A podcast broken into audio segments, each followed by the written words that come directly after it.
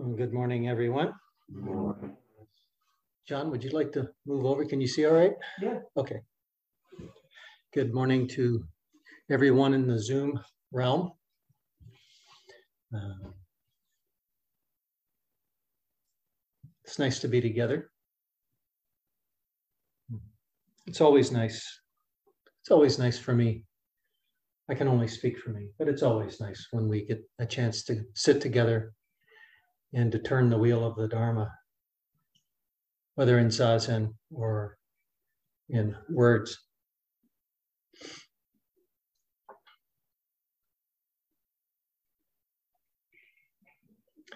So, those of you who are regular attendees, uh, probably noticed a change this morning in, in service. A, a name was missing from our, our well-being ceremony. Um, the Venerable Thich Nhat passed away yesterday at the age of 95. Um, one of the giants, one of the giants um, in 20th century 21st century, early 21st century Buddhism. Uh, I did not realize until yesterday that he is the person who coined the term mindfulness. Uh, he was um, a very um, influential figure in Buddhism, and particularly um, a lot of Western Buddhists had a lot of resonance with him. Dr. King nominated him for a Nobel Peace Prize in 1967 for his peace work.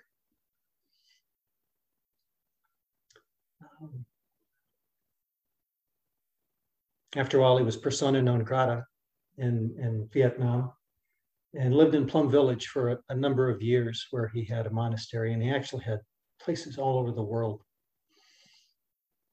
Um, and uh, he was very influential at San Francisco Zen Center. Um, after the difficulties at San Francisco Zen Center in uh, I think your phone, I think your phone is on.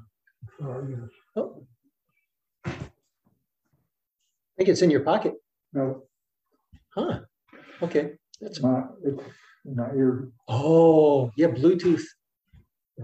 well, Wow. I I get my, the phone to the, I I apologize. I- No, no, no, no. This, this is on. this is my error. I, I'm just. it doesn't ring there, I guess hearing aids are kind of loud. That's amazing. Mhm, That shows you what a luddite I am. That I don't know these things exist. mhm. A Bluetooth hearing aids. Um, wow. My apologies, Gerald. My apologies. um, so uh, uh, the Venerable Thich Nhat Hanh was very influential with San Francisco Zen Center.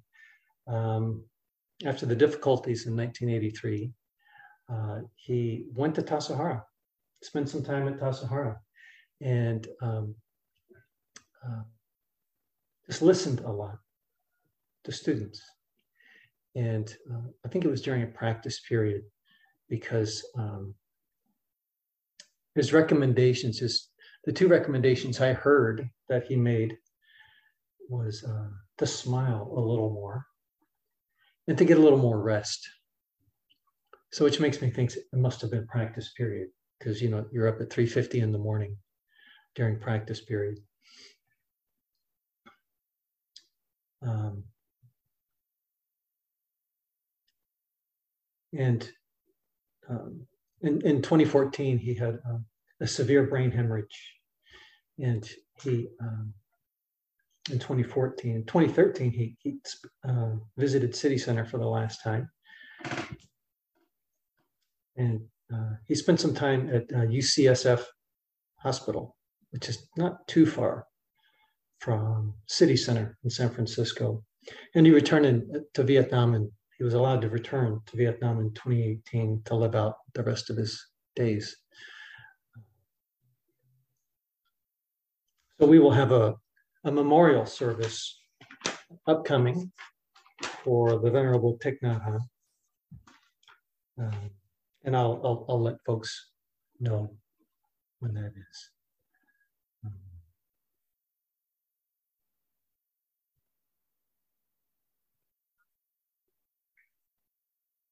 So there's a um, um, there's a, piece of wood outside the entrance to the Zendo, the Tassajara, and it has some writing on it. And, the, and a lot of Zendos, a lot of meditation halls have this Han, this block of wood, and there's writing on it.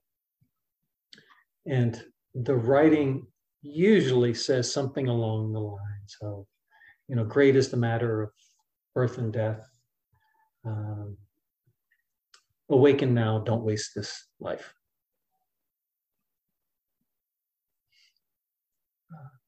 And the Han is the there's the, the block, and then there's a mallet that um, is used to strike the Han to call the monks, the practitioners, to the, the hall when it's time to sit.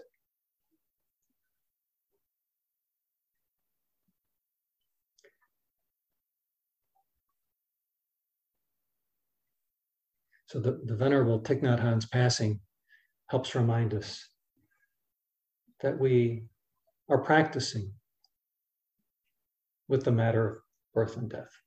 We're living with the matter of birth and death.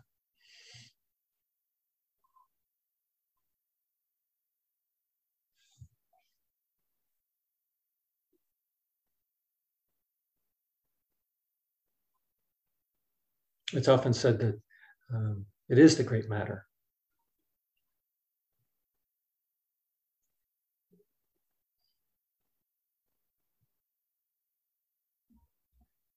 Um, a famous American author in our in our circles.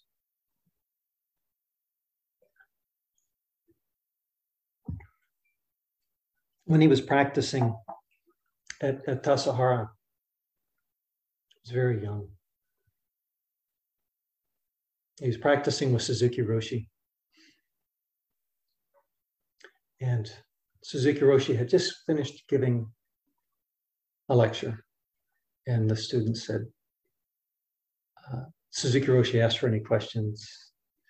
And David Chadwick raised his hand and said, Roshi, I've been listening to your talks for a long time.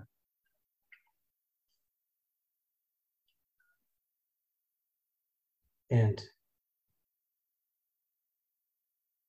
I love listening to your talks, but I don't I don't get a lot of your talks could you just boil down the Buddha's teachings for me in just a, in just a few words? And everybody laughed, except Suzuki Roshi. And Suzuki Roshi was quiet for a few minutes. And then he said, Everything changes.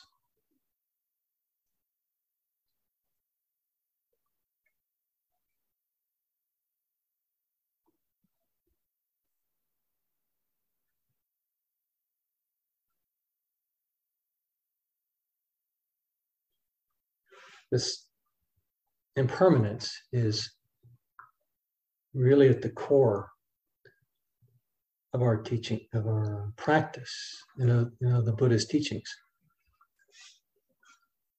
Because at its at its root, it's our relationship to this impermanence that causes us so much suffering. And the suffering is usually around having some fixed idea of who we think we are or how we think things should be. Everything changes.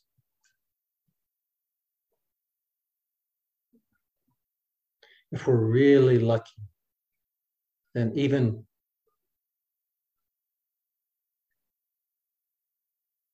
even our notion of who we think we are changes. If we're really receptive to it.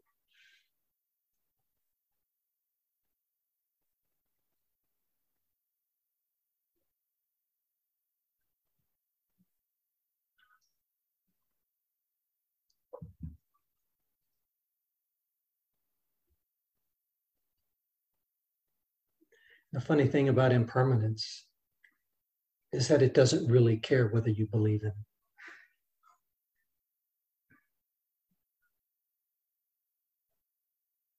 It really doesn't even matter what our opinions are about it. Because the only thing that's permanent is impermanence. Things are always changing, always changing.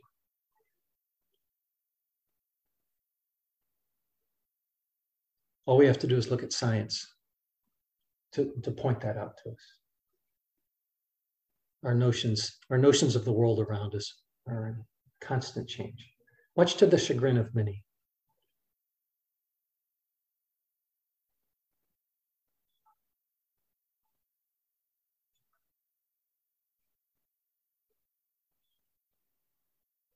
So, our mission, should we choose to accept it, is to live our life, is to awaken to our life, to completely live it. This was one of the teachings of Thich Nhat Hanh. It's one of the teachings of the Buddha. Wake up, to wake up. That's what each strike of the, the mallet on the Han says. Wake up, be awake now.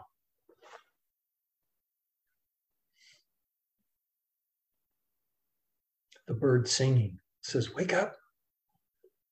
Wake up, Colin. Don't fool, don't fool yourself.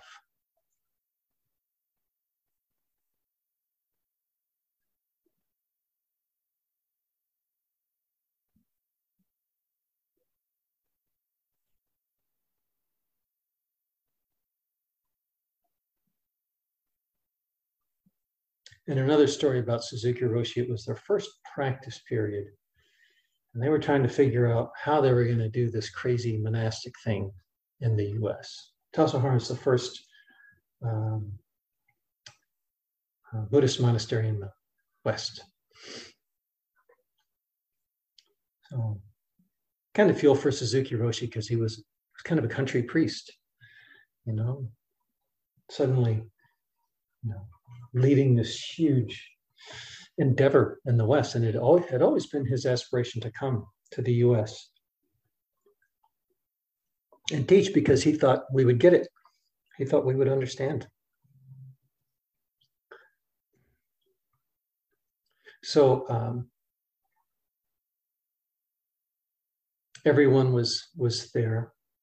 Uh, must have been a meeting of some kind talking about the guidelines, talking about what rules they were going to follow.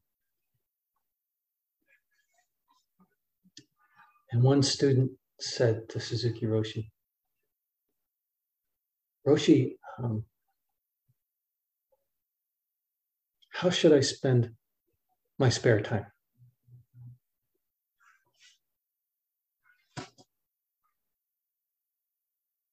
And Suzuki Roshi spare time.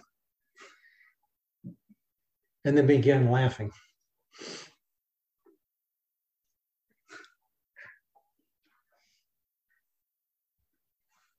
This notion of spare time implies that there's something extra.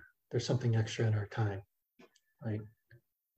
That There's somehow like free time. Isn't it interesting that we have these words? All there is is time. All we have is this moment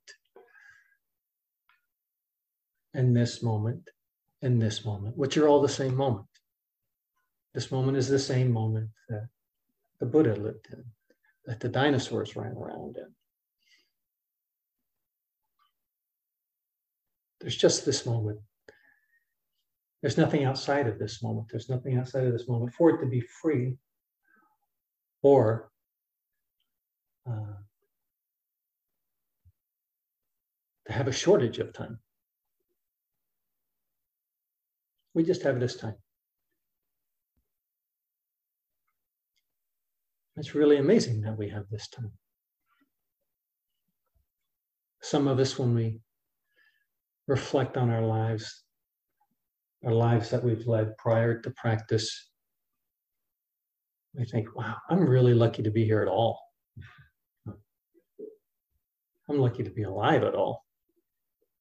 I don't know how I I don't know how I made it this far.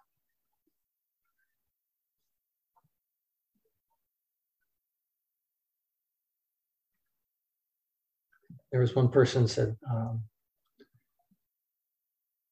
we spend the first half of, half of our lives trying to destroy it and the second half trying to save it.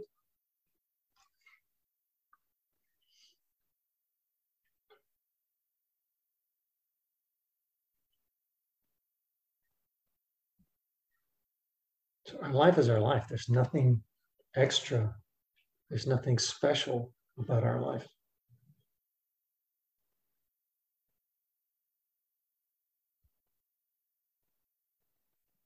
Our life is just our life.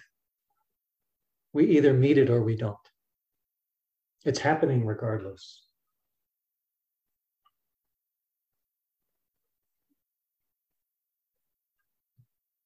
So why not show up? Why not say yes? Why not come back to the breath? Why not smile? Why not get a little more rest?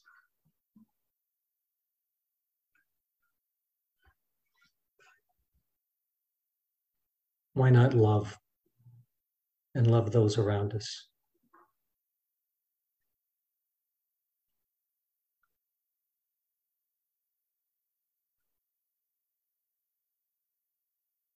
it's often, it's not until a figure like Thich Nhat Hanh or Desmond Tutu passes that we kind of get a little jolt and say, oh, wait a minute, wait a minute. I'm part of this. I'm part of this world.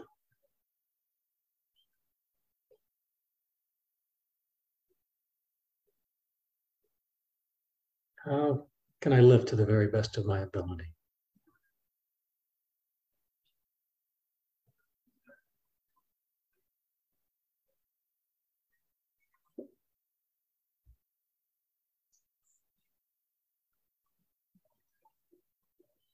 How can I best clean up my messes? How can I best make amends to express gratitude? These opportunities arise every nanosecond.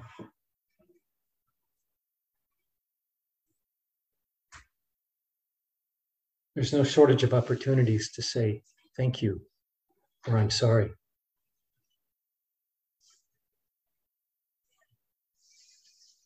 Say I love you.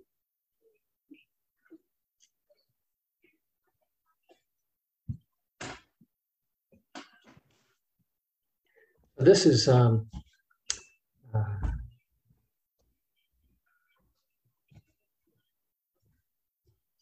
we have to recognize that impermanence is not a, a sword held over our head, right? Uh, impermanence is an invitation. It's not something to bum us out.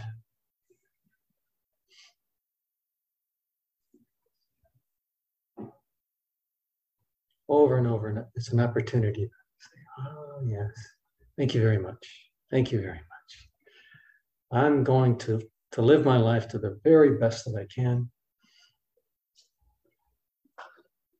to help transmit the teachings. To do no harm.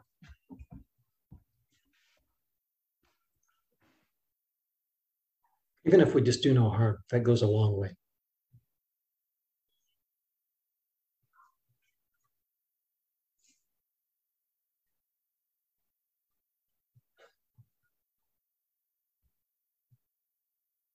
So I myself very grateful for the teachings of Thich Nhat Hanh, for his kindness and generosity, his softness, Zen has kind of a hard edge, like people running around yelling and hitting each other and doing all sorts of stuff. It's it's important to to recognize, you know, we are all flesh and bone. We bruise, as as Robert Fulghum said. Um, sticks and sticks and stones may break my bones, but words can kill me. You know, we take good care of each other in this way. Take good care of ourselves. Each other is ourselves too. To save all beings includes you.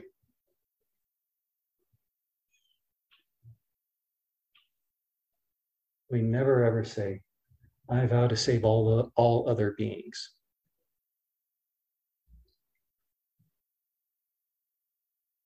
I too am included in this precious life.